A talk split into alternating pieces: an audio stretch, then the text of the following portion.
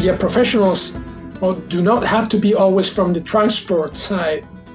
We need professionals that work with people and are sociologists and anthropologists and understand those uh, scary thoughts that people have about change. Because that's important in order to work with the people that could be against uh, a situation or against the transformation, to talk with them, to know how to talk with them, and to know how to uh, convince them that the situation after the transformation would be much better.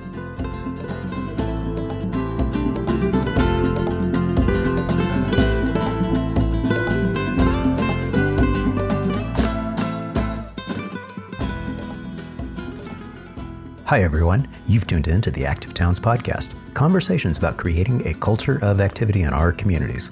I'm John Simmerman, founder of the Active Towns Initiative and your host for this podcast journey. Thanks for joining us. It's always so wonderful to have you along for the ride. That voice you just heard in the cold open was Manuel Manu Calvo with Estudio MC out of Seville, Spain. Manu joined me for a little video chat a couple weeks ago so that you could hear firsthand about the exciting transformation that transpired in Seville after they dropped in a nearly complete bicycle network in just 18 months. And he also gives us a helpful update on recent developments. But before we get started, please allow me a really quick moment to mention that this episode is being brought to you by the generous support of our donors and monthly Patreon patrons. For those of you who might be in a position to also help out, we have several incredibly convenient ways for you to donate. And as a special thank you for your contributions, we have Active Towns, logo hats, and microfiber two bandanas, also known as neck gaiters. To learn more and sign up for the monthly contributions or make a donation, head on over to activetowns, that's plural, .org and click on the donate button at the top right corner of the page. Thank you all so much for helping out in any way that you can. I really do appreciate whatever support you're able to provide. Okay, that's all for this quick commercial break. Let's roll right into the discussion with Manu Calvo.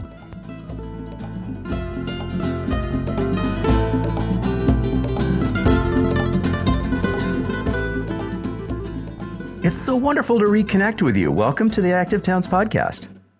Thank you, John. Uh, it's a pleasure to be with you today. Yeah, in fact, let's uh, to get us started. Let's let's go way back. The very first time we met was several years ago, and it was in Indianapolis for the Places for Bikes conference. Sure. What share with the audience? Why were you all the way over in Indianapolis? What what brought you there? Well, the, the point is that I got to know uh, people from the US at the Velo-city conferences, especially one that uh, took place here in Seville in 2011. As maybe the audience uh, know, is the Velo-city conference is the uh, most important uh, cycling uh, conference in the world for urban cycling, I guess. And so I got to know some people, Randy Neufeld from SRAM, and then through him, I got to know some people from People for Bikes and then uh, they were uh, they had a really great interest in coming to Seville to see how the, the, the Seville experience with the bikes developed. And, and after that, it all went on and on. I mean, they uh, they were, as I told you, were really interested in our experience, and then they invited me to come to Indiana, and of course I did. I mean, I, I, I didn't I didn't think not even a minute to say yes. So uh, for me, it's a it's a pleasure always to go to the U.S and of course sharing our experience uh, in any way that it might help to other people to improve their cities and their lives. Yeah, in fact, you were one of the keynote speakers of uh, one of the plenary sessions, and share with our listeners that story. Why why was it that you were invited to come tell the the story of your city and and and, and sort of you know play that out because it's a really fascinating story. Yeah, sure. I guess uh, People for Bikes at that point was doing some study trips to Amsterdam and Copenhagen, which is great. I mean, uh, it's uh, uh they have got a really good story to tell. Uh, I mean, they are the uh, leading cities in the world for cycling, urban cycling, and urban mobility, cycling mobility in general. And but you know, the the story of Seville was really useful for American cities because we managed to with having no bike culture in the city in the previous in previous decades, we managed to get something out of nothing. And so we went from 0% to maybe 6% of the urban mobility doing, uh, done by bike every day. And that for the uh, American cities was really useful. It wasn't like the stratosphere like Amsterdam or Copenhagen. It was just landed on the surface of the uh, of the Earth, uh, going from zero to six. So uh, for for them, it was really a good experience to, to tell. And then they told me to go there. And as a personal experience, I have to say to tell you that it was really scary because I've never uh, talked before for hundred people maybe on a keynote, you know, in English. So for me, it was really personally really scary. But you know, I, I got it. I, I and I did it okay. I think so. I'm really yeah. happy. Yeah, no, you you uh, brought the house down. I mean, people just absolutely love the story. You did a great job, and and and I guess that was just the beginning because you continue to tell the story over and over and over again.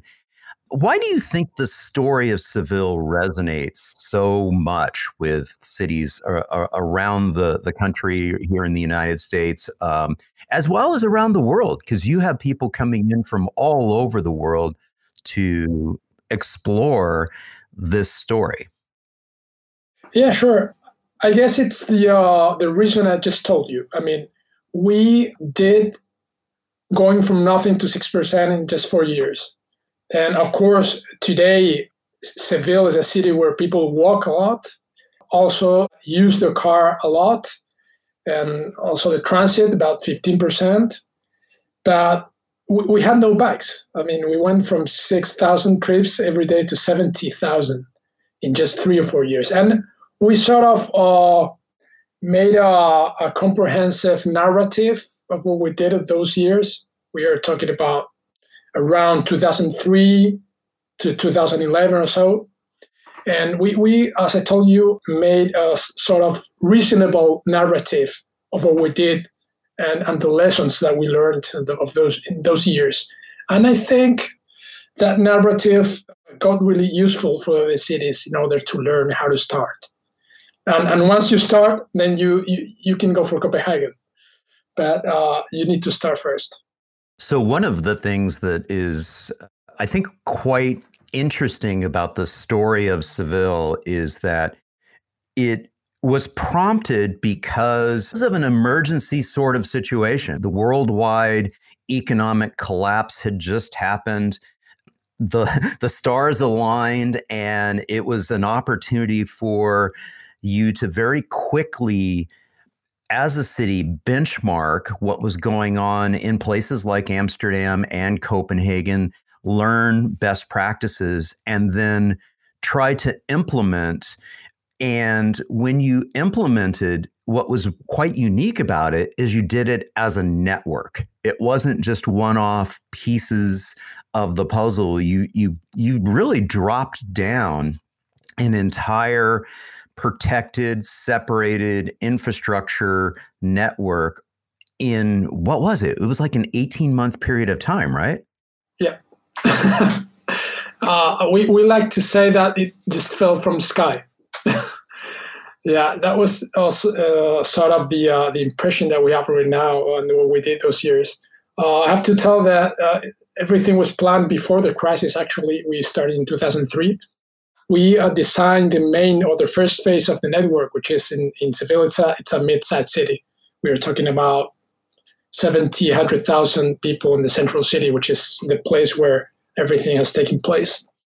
Uh, so we, we designed about 80 kilometers network, a complete network, and uh, those are maybe the two main lessons that we learned.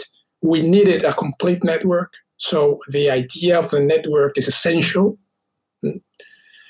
the idea of having a proper infrastructure as a first stage, separated from traffic on the main avenues, is essential. So that's maybe the first idea. And the second idea, which is maybe the most difficult to do, is that you need it uh, on place fast enough. because it has to work as a network from the first time, from the very beginning. So It's not useful if you last maybe 10 years of building this first stage of the of the network. So what we did in one and a half years from 2006 to 2008, and then we had the crisis already. We had uh, this first phase of network. I'm talking about 80 kilometers. We came from a situation when, uh, where we had 15 kilometers of unconnected pieces all around the city that you know made no difference actually. So we connected those pieces, and then we had a network in one and a half years and then we went from, from the second stage. So we completed that network, but it was a completion. It, it, it wasn't the, the, doing of the network. I, I don't know if, if I explained myself okay. That means uh, that we had another 40 kilometers in the uh, till 2010. So from 2007 to 2010, we had around and along and through the city, you can say, a network important this idea a network, a complete network of 120 kilometers put in place. And suddenly it was just comfortable and safe to cycle everywhere, John. And that's the idea. I mean, it's it's it's so simple that it's strange why in other cities are not doing it uh, properly because it's it's very simple. I mean, uh, you have to have a network. You know, I insist, and have it fast enough. And that's it. That's our, our experience. Yeah, and I was just blown away uh, two years ago when I was there visiting you and exploring the the network in the city firsthand. I was blown away by just how comfortable it felt, and the indicator that really stuck out to me was that you saw so many women and children riding. Talk a little bit about that. Well, Seville has a sort of strange urban landscape because it's got the third biggest ancient center or historical center, the third biggest in Europe.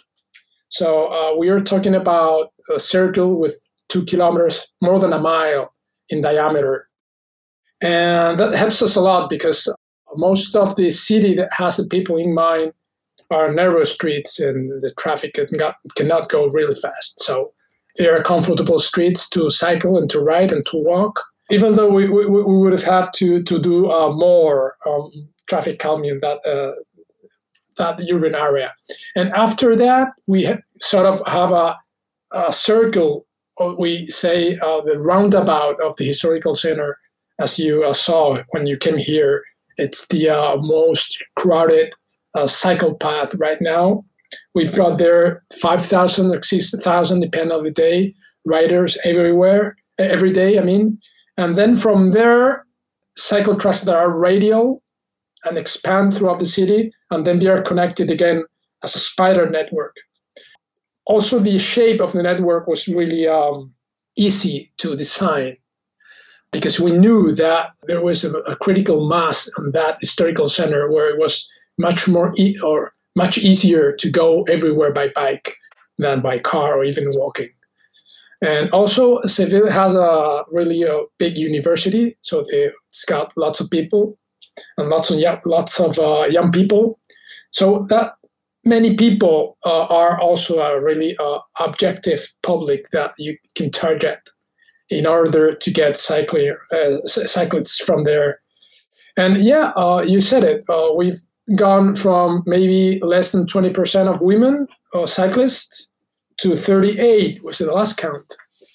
And actually, uh, if you take into account all, only the urban bikes and not the, the mountain bikes and all of that stuff, the sport bikes, we have actually more women right now.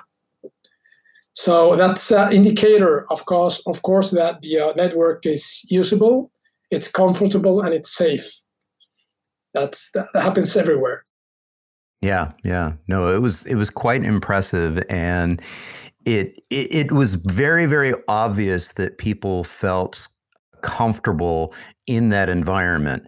It's been in place now for, as you just mentioned, about a decade. So, where are we at today? And what updates do you have for me and for the listeners? Since I was just there, you know, two years ago, a lot has happened, obviously, in the world in, in the last year. But what's the update for Seville? Well, here I have to uh, speak about three ideas. We lack the political will from 2011 to improve the network and to improve uh, cycling policies in the city. So uh, the thing sort of stopped at that point. So we've been uh, sort of really slow on improvements for the last eight or seven, eight, nine years. Uh, the second line is that we've been fighting a lot in order to um, and also doing some technical work in order to know how to improve the cycling policies in the cities. Because we gone we, we grew a lot in that number of cyclists in the first years but right now we're stable. We're stable in around those 70,000 trips every day.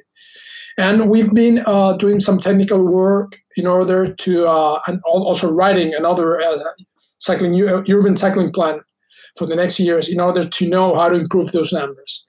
And there's something that came really fast uh, into the surface, out of the surface, and that was that we needed to increase the capacity of the network because because we actually had problems in rush hour in some intersections with so many cyclists. Of course, we had to do more things as well as improving the intermodality with the public transit or improving or making people going or cycling to work or to school or whatever. And also, something really important is that in a first stage, it all depends about cycling. But once you have a certain level of cyclists, everything starts to depend on other policies that indirectly tend to um, increase that number of cyclists. Um, I'm referring to sustainable mobility uh, policies. You know, uh, having um, less car uh, parking spaces, uh, getting more space for pedestrians and transit and cycling, and all that. So that depends on, on the sustainable mobility uh, policies. And the third idea, and I guess we're we're going to talk about that a lot, is the COVID and the coronavirus. So lots of cities just starting started uh, three months ago to get pop-up uh, cycling paths and cycling uh, lanes. We already had it in place, so we didn't do that actually in Seville. But as a result of understanding that we are going to need more space for pedestrians, and also that we have to match the really ambitious objectives of the European Union regarding climate change the local government actually in the last months, and this is really uh, you know really now, decided to further increase the uh, the capacity of the of the network, especially on that historical center roundabout.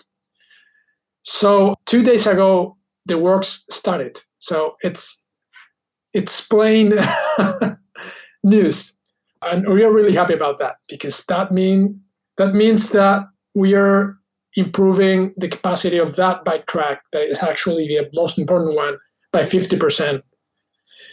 And also, and also using urban, uh, tactical urbanism techniques, which is really cheap and really fast in order to do so.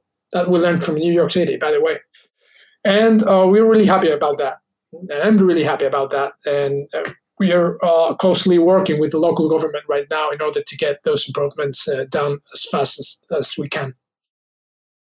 Yeah, and that's that's wonderful news, uh, Manu. And in fact, you know, when I think back to that particular cycle track, that's one of the areas where, yes, it was undersized for the number of people who were using that particular space, and it's probably it makes sense for us to address one of the key features of the network that was dropped into place in Seville is that you did it as a two way cycle track on one side of the roadway with the full intention that at some point in the future for certain areas where uh, the demand is there that you could then turn that into whether you turned it into a, a unidirectional cycle track or not, uh, I guess doesn't matter. But the point was is that there's this there was space, there was additional space that could be reallocated on the other side of the street. Is that sort of what you're seeing in terms of this most recent? Um, uh, approach to try to expand the network? Is that uh, going to be to jump to the other side of the street and and add the cycle track over on that side as well? Well, not yet. I don't think we are at that stage yet. Uh, what we are doing right now is to improve the capacity and to improve the wideness of that that of those uh, two-sided uh, bike tracks and bike paths. That's all we're doing right. We're, we're, we're doing right now. I'm not sure uh, from a technical point of view about the uh, advantages of one-way uh, cycle tracks. That's I, I, I know an open debate into the the uh, you know the, the, the landscape of technical landscape about cycling. Of course, uh, that that's what what Amsterdam of the Netherlands in general and, and, Denmark have done in the uh, in the last decades. But I think as a first stage, it's better to go for a two-sided uh, cycle track for two reasons. The first reason is because it's cheaper to go, to build, and it's uh, and the works are, are much more uh, are much easier to to undertake and the second reason is that in a in, in a situation where you have uh, not that many cyclists, it's important to have them all on the same corridor in order to get some safety numbers. And and once that that happens, I mean, and also the uh, two-way two-sided uh, cycle path, it's not a uh, it's not the end of the story. I mean, you could always, as you said, to transform that two-sided a cycle track into a one-sided cycle track, just uh, building another one on the other side of the road. I mean, it's not a final stage of the of the city. But anyway, you know that could be really a maybe a more or a deeper discussion or technical sort of freak discussion. But I guess we we did it all right that way, and and it's working. Um, also, I sort of feel that going from one way uh, cycle tracks is following actually the same philosophy of the uh, tra- motorized traffic. And, and, we, we have to think more about that because actually the roads are a one way or a two way uh, car track. Yeah, that, that, yeah. That's, that's how it works actually for cars. Right. Yeah, yeah, absolutely. So, with the pandemic, I know here in North America, you know, with the not only the lockdown, but also just the the transformation of many people working from home and and doing more remote work, we're seeing the number of motor vehicles on the roads decreasing. We're also seeing a lot of people, as you sort of alluded to and mentioned, that more people are uh, needing to get out of the house for some safe physical activity, obviously maintaining physical distance, main, um, uh, wearing masks, and uh, they're they're taking over the streets essentially because the sidewalks are too narrow to maintain proper distancing, and so we're seeing more and more people taking over the streets because the cars aren't there. Are you seeing something similar there in Seville? On the moments of the lockdown, that was uh, true for sure. Yeah, and what's also ha- has spread out is the conscious or the conscience of that that we need to change something, and that's that's that's why the local government right now just uh, decided to change and to do things and to do stuff. Because they understood that people were in the need of that leisure space for walking, cycling, or for physical activity. And I think in the coming years, something is going to be really clear is that the best way to get that physical activity for health issues is to integrate that into your daily basis or basics and traveling and moving is one of them i mean if you if you think that people are getting that physical activity from going to the gym, that only works for maybe 1% of the uh, population. but then if you tell them, just park your car 20 minutes away uh, from where you work, and then you can walk for 20 minutes, go and back. And that's 40 minutes of physical activity, and your health is going to improve a lot. And you got to notice that in just uh, the first month of doing it. I mean, people uh, are, are understanding that. And what local governments and the government in general need to do is just provide that space in order for, for that to be properly and safely done. And the good thing and the good news, actually, John, as you know, is that we know how to do it. It's it's not something strange. It's not going to the moon or not going to Mars. I mean, it's uh, we know how to do that.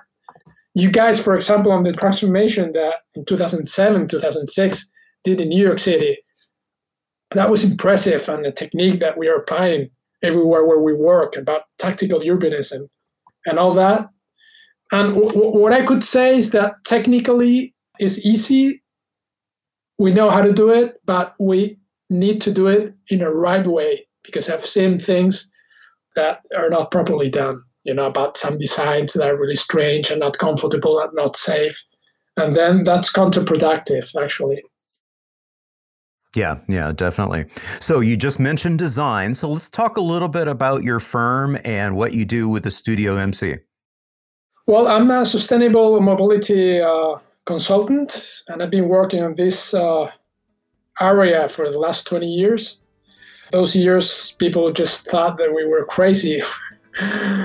uh, whatever uh, we talked about sustainable mobility and cycling improvements, because I'm, I'm coming from the uh, from the urban ecology. I mean, from that piece of knowledge that tend or, or tries to get near the city, how to understand the city from an ecological point of view. So I just landed this technique. It's called sustainable mobility. That it's uh, in plain in the news and everywhere right now. So we've been working on that for 20 years, and we we work with many cities, trying to uh, improve the uh, urban sustainability of their urban spaces, and especially giving techniques or giving solutions to improve cycling and walking, and also to make a different share of the urban space, which is what we like to call it public space, because it's actually it's public, even though in most of the cities, and that happens a lot in the US, 80% of that space is occupied by cars. So we, we, we work on that, and it's a really good job, I have to say. After this quick break, Manu discusses the sustainable ecology and climate related strategies of the European Union. We also talk about identifying trips of inherently comfortable bikeable distances. And he also shares a pop up intervention he helped organize as a parent at the school his children attend. But first, allow me a moment to say if you're enjoying the Active Towns podcast, please be sure to subscribe, rate, and review it on the listening platform of your choice so you won't miss a single episode. And the feedback really does help. Okay, that's all for this short intermission. Let's get back up to speed with Manu Calvo from Seville, Spain. You mentioned earlier the commitment by the European Union to push forward in getting serious about the climate crisis. And so it, it seems as if I know it's been a tough, tough decade of you know getting advances in Seville, partic- in particular, but then globally, it seems as if cities are getting serious. You look at what's happening in Paris and just announced yesterday in London. I have to think that we're we're finally starting to get some momentum. Um, can you speak to that a little bit? Well, um, I'm not an expert on this, but as a citizen, maybe I can tell you that I think it's happening here in Europe is that the European Union uh, has understood that the strategy for future development has to be with everything that is green or is around green. And that's the strategy for, for development that they have decided to, to, to, to be built, if you can say that, all around the European Union and to push the rest of the world in doing that from a sustainable point of view, the uh, our footprint, as ecological footprint, is way too big, and there's only future if we allow, the, allow it. I mean, if, if, if we're getting a lower ecological footprint in the next 15 years, so that's going to be crucial. It's of course about climate change, but I, I think it's everything has to be more with the ecological footprint as a whole. It's not just climate change. Climate change is really important. It's just one of the uh, uh areas where we need to work. We need to work in the integrity of lowering that ecological footprint. And some people that has got the money in the world have decided that the only way that they're gonna have they're gonna have to uh, make more money or to make money at least a bit in the next 15 years is if they push for this green revolution. And Germany, for example, as a country, I think has decided clearly on that that path in France, and, and on the agreements that they had a week and a half ago in the in this in the uh, core, the very core of the European Union. That was really clearly one of the messages that they gave. We are putting a lot of money, but we are not just putting money to do whatever we've done in the last 40 years. We need to do something different. And of course, the people who are fighting and we've been working, like me, like myself, in the last 20 or 25 years and that, uh, I think we're going to have a lot to say, hopefully, because it's, it's always the risk to get in some paths that are not correct.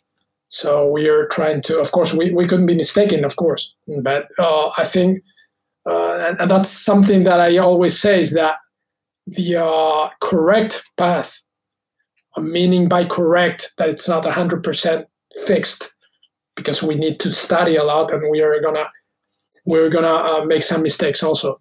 But the correct path or orientation that we need to take is sort of clear and we know what to do. It's just a matter of, of political will and put the money where it's needed. Yeah yeah and and that political will and being able to fund it appropriately so that you can transform places into more people oriented places, which then supports the concept of active mobility. You know, certainly in the United States, one of the, the one of the profound aha moments for a lot of people is to realize that a significant number of trips are very very short in nature they're they're actually very rideable from a bike ride standpoint and yet too often we just habitually choose to get into an automobile or jump on a motor vehicle of some other sort. And you know eh, that that's a trip that could easily be done by walking if it's close enough or more appropriately biking. Speak to to that a little bit in terms of the european context yeah, well, here in Europe, the uh, cities are not that big as in the United States because we have a more a compact model, urban model, which is sort of a good model if you if you if you plan it right and if you build it uh, right with parks and everything. And but I'll, I'll give you the numbers. In Seville, we found out recently that 50% of the of the car trips are shorter than five kilometers. Oh my gosh! Wow. So that, I don't know how, how much that is. Uh, how many miles is that? But maybe three. Yeah, that's three point one miles. So yeah, and uh, and, and, and very uh, very doable. And I, I, can and I can tell you that one a quarter of those trips are shorter than two kilometers. wow. So it's just outstanding how we get in the car, which us even don't even notice mean, we get out of the home and then we get in the car and we don't even notice. I mean, we've done that for the last 30 years and we don't even notice uh, that we are going just two kilometers far away and that's maybe a 20 or 25 minute uh, walk. That could also be good for our health to walk that distance. Yeah, uh, John, I mean, uh, the, the, the, numbers are stunning when you, when you just uh, scratch a little bit on those numbers and yeah, that, that, that's and, and in Europe we have, as I told you, more a more compact model. I, I guess the numbers in the, um, lots of uh, United States cities are just like that. I mean, not that many uh, trips are that long that need to be by car from a really uh, obligatory standpoint. I mean, it's not an obligation to use the car for doing those trips. Of course, there always will be uh, calculated in the case of Seville, maybe a 20% of the trips that right now they have to be made by car. But we, we could re- get rid of uh, 80% of the traffic. And by the way, that's what happened on the coronavirus crisis. That 80%, yeah, the traffic just lowered by uh, 80%. So that landscape, that's the one maybe we can we can go for. Yeah, yeah, absolutely. And you, you, mentioned earlier before we started recording that, of course, it's summertime and it's rather hot. So let's let's talk about that. I mean, it, it's you know sometimes people come up with all sorts of excuses. In fact, my my my good friend uh, Chris Bruntlett with the Dutch Cycling Embassy, you know, uses this as a great you know example that folks will bring up. Oh, but it's too hot to ride, or oh, but it's too hilly, or oh, it's too cold. So there's an amazing development that has has come about recently, and that is uh, electric assist bikes and cargo bikes and all sorts of other wonderful tweaks to the amazing invention that is the bike, the cycle. Talk a little bit about that because you have a cargo bike and you have kids. Yeah, so so talk a little bit about that. I mean, there's huge potential for us here. Well, you've uh, sort of answered uh, the question. I mean, there are lots of inventions already put in place that we could use in order to make uh, easier rides everywhere. There's no excuse excuses. I mean, they are as as the name tells us, they are excuses.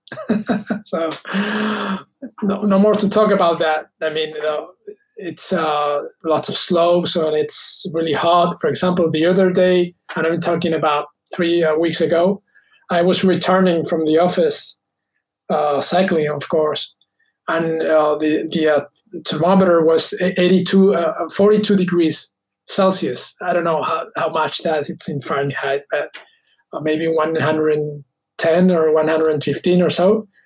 And we were more people cycling than, than cars in that avenue at that point was three in the afternoon. So you, you it's comfortable to bike. People are gonna are gonna cycle, no matter what, uh, no matter why. And if there are inventions and, and, and stuff that could be uh, used in order to easy use or easy cycling or or making it making it easier to cycle, people are going to use it. You know, my personal experience in, in using a cargo bike is that uh, having two small kids, I earned one and a half hour, one and a half hours every day in a daily basis, and I calculated that. I mean, how long uh, would it take me to go shopping, uh, to go to the park with the kids and everything, and how long is it taking? Is it taking it uh, right now that I have a cargo bike, and it's just one and a half hours every day.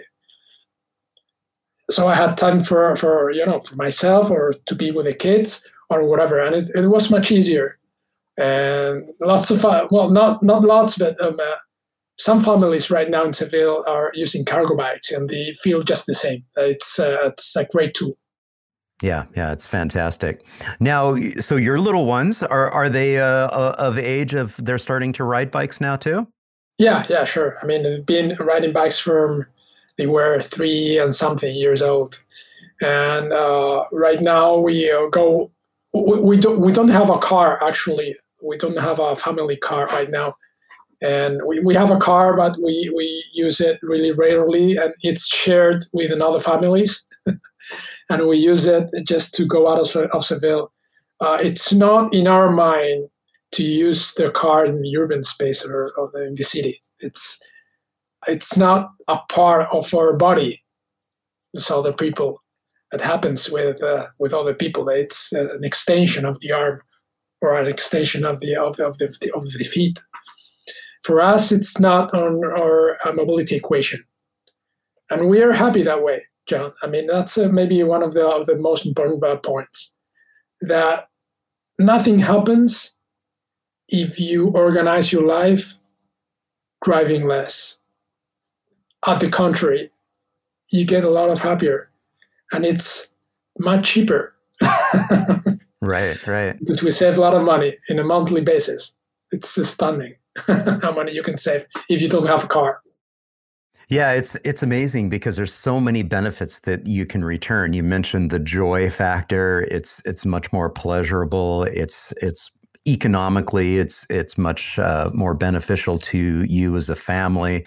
I, I, I want to talk a little bit about a transformation that you helped spur at your children's school. But before I do that, I just wanted to let you know that I did look up the uh, the 42 degrees Celsius, and that's just about 107 degrees Fahrenheit. So yeah, that was a hot day. But the point is, is that being able to get some fresh air and you've got the wind in your face you know yeah it's it's hot and for for those individuals who maybe have a longer trip you know that that might be truly extreme but that's where the beauty of that electric assist could really make all the difference in the world. And so i really do believe that uh, that that small little tweak in a nearly 200 year old invention is really going to open up the world for so many different people. Yeah john i i, mean uh, i think i really think that one uh, really big part of the solution about sustainability as a whole is recovering somehow the human scale of what we do.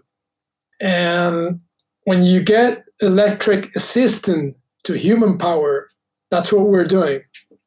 We take a piece of technology, we get a really outstanding and impressive energy source, and then we apply all that for supporting human force and human power in a context of human scale.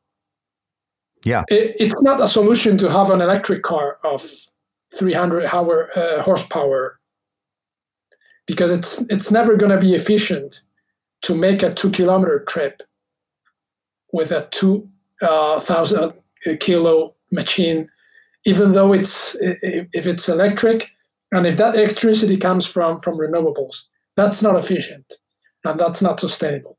So if we're here for recovering human scale, that applies also for mobility issues.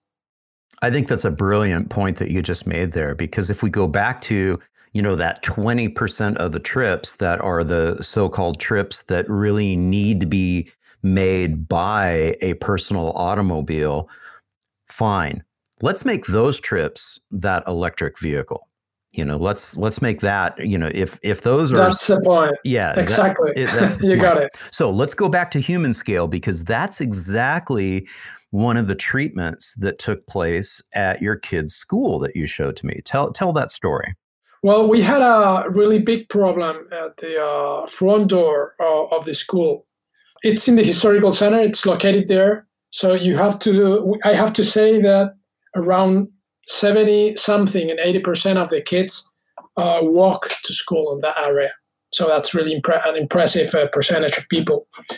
And uh, but we had a really big problem because it was some kind of a crossroads, and we had lots of uh, parked uh, cars there, and it was a really huge problem of safety there. So we, uh, from from the parents in school and the teachers, we got to have some meetings with the local governments in order to propose them and to make a proposal of transformation of that urban area. And what we did was to get some space from that those cars to more than double the uh, sidewalk area, and also uh, some uh, techniques te- techniques of uh, calming traffic, traffic calming, were applied in that that area also. And right now, what we have, it's a really comfortable space that sort of make a transition between the uh, really uncomfortable and unsafe urban space that the, the, the kids have to cross to go to school. And the other side of the front door of the school which is heaven for them because there are no danger there. So we are we made that transition and we put some colors in it, and and it's been amazing how how it works because I have to tell you also that even the the uh, the kids that are brought to school by car, they do it in a better way and more e- efficient way right now. So it's it's even better for the parents that still bring their kids or need to bring their kids to school by car because everything functions in a better way. So we, we got that. It was really cheap because it was also a tactical urbanism. And right now it's been uh, sort of an example for other schools all around the city. And as I told you, uh, as a result of this process, that we are beginning to uh, push between the local government and some uh, technicians and some people that are professionals that are pushing in that, that, that direction. We are trying to, to get that example from our school and take it to, to many other ones. Yeah. And I think uh, I love this example because it it's an illustration that there's an opportunity to change. This is not a situation where you know folks are be like, be like dismissive and say, "Oh, well, this is just Europe," and "Oh, you know, Amsterdam's just Amsterdam," and and no, I mean, you had to make some efforts to transform a hostile environment, which it shouldn't have been hostile, but you made some tweaks, some tactical urbanism tweaks to rehumanize that space and bring it back to human scale. And as you mentioned, uh, you know, add some fun colors to it and some treatments that made it very appealing to the kids and appealing to the parents. And clearly, as a motor vehicle driver driving into that space, it's obvious that they need to slow down. Yeah, uh, all the techniques were applied there in order to uh, to get that situation where the driver just understands that it's a really strange space, and he's not the uh, main presence there, and they don't have the uh, right of way in any way possible. So they need to stop and they need, they need to slow down. And everything is designed to, to get that, to get that the situation and, and, and to, uh, to make the drivers understand that it's not their, their space, that there are a lot of more people there. And, and, it, and, that, and that area needs to be safe for the, for the children. And as you, as you said, it's, it's possible to do it. And everything about culture and myths about you know the people from the Netherlands. We we already had that also in Seville, and we're still having it. That received uh, lots of critiques back in 2005, where we uh, showed the maps that we were going to do. You know, people saying that's a waste of money. We're we, we're not the Netherlands, and we're not blondies and, and, and blue eyed people and, and, and, you know that's not going to work here because we like to go by car. And and you know the experience just demonstrates that everything that is said at that point is just myths and, and, and excuses. And another idea that I, I feel it's important is that in transformation issues you have to search for a consensus but it's never possible. You always are going to have maybe a pretty big percentage of people that are against your, your transformation and think that you know uh, the world is going to end after that and all that stuff and giving excuses and excuses. And once the transformation is, is done they just shut up. Where were they? Where were they? And they just disappear yeah. That's that's my experience. I mean, very few moments I have felt that those guys had or were right at some point, maybe with some modifications of the uh, of what you do, but as a, as a whole point, as a general from a general view, they're not right. Never. I mean, uh, they're not right, and they just disappear after the uh, what you what you do what you should. Uh, I, I, tell you because I tell you this because I, I feel sometimes that the uh, that opposition and that search for consensus as a general rule is stopping lots of transformations right now, and it's the best alibi for politicians that do not want to do anything. I mean, I don't have consensus, so I cannot do anything. That's a lie. Yeah, yeah, and it's it's almost like they're abdicating the whole concept of leadership. Yes, you're, you're absolutely right, Manu. You you may never get to 100% consensus, but at the same time, if you engage and involve the community and give people the opportunity to express their concerns, ask their legitimate questions that they might have, eh, you know, it, because change is hard. Change is is fear inducing by nature. And so when uh, someone's environment starts to transform into a way that they're not familiar with, it's a scary prospect. And so we do need to make sure, as change agents, that we do what we can to engage and give people an opportunity to understand and express their feelings but not necessarily get to 100% consensus. So I think your point is is very well well stated there. Is there anything else that we haven't covered that you want to make sure we talk about here today? No, I mean uh, we uh, covered everything that we did in Seville, and the uh, well, just to say to the people that if they want to know more, there are some resources at Streetfilms, for example, webpage or or active towns uh, stuff or people for bikes or youtube several uh, very good videos about what we did in seville. And we are also open to receive more questions or comments or whatever or people who want to know uh, how we did it and, and how we are also improving right now. We are always open to in order to do that. And i'm really happy to be in podcasts like you like yours, and, and and really happy to see you actually. So. Yeah, yeah, absolutely, and and and likewise, right back at you. What advice do you have to a listener who might be inspired from this conversation to make a difference in their own community? And you can answer this as a, a, professional, or you can answer this as just a community member or as a parent. But what advice would you have for them if they'd like to like to make a difference in their community? Well, first of all, it's important to gather as much information as you can about other good experiences and experiences that are near your uh, near home. Maybe, for example, if you have a successful story to tell in your city about a U.S. or American city, that's really important uh, because it's always a process to go against the myths. And that idea that oh you know that happens everywhere else but not here because we are special. You know that that kind of argument is consistently uh, repeated once once again and again and again. Everywhere. I mean if you go to india they could tell you okay we are the indians no we, we don't get that. Maybe the europeans.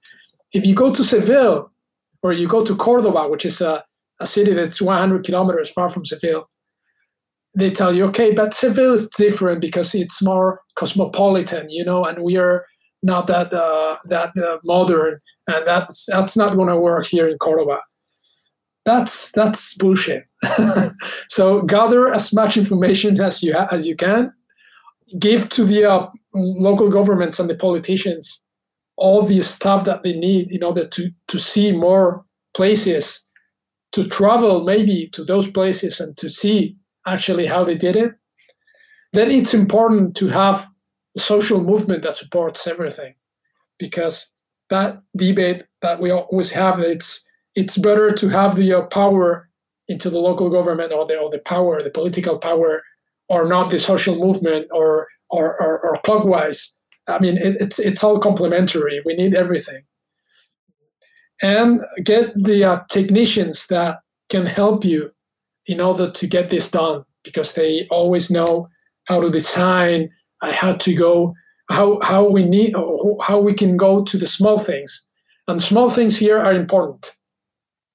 Uh, that's where where, the uh, technicians and the uh, the professionals need to work uh, more uh, hardly to get the, uh, the, the, details uh, right on the that intersection or that signaling or that lane or that whatever because that what makes everything work And I mean, those are the three uh, main areas maybe politics, uh, technique, examples, and social movement.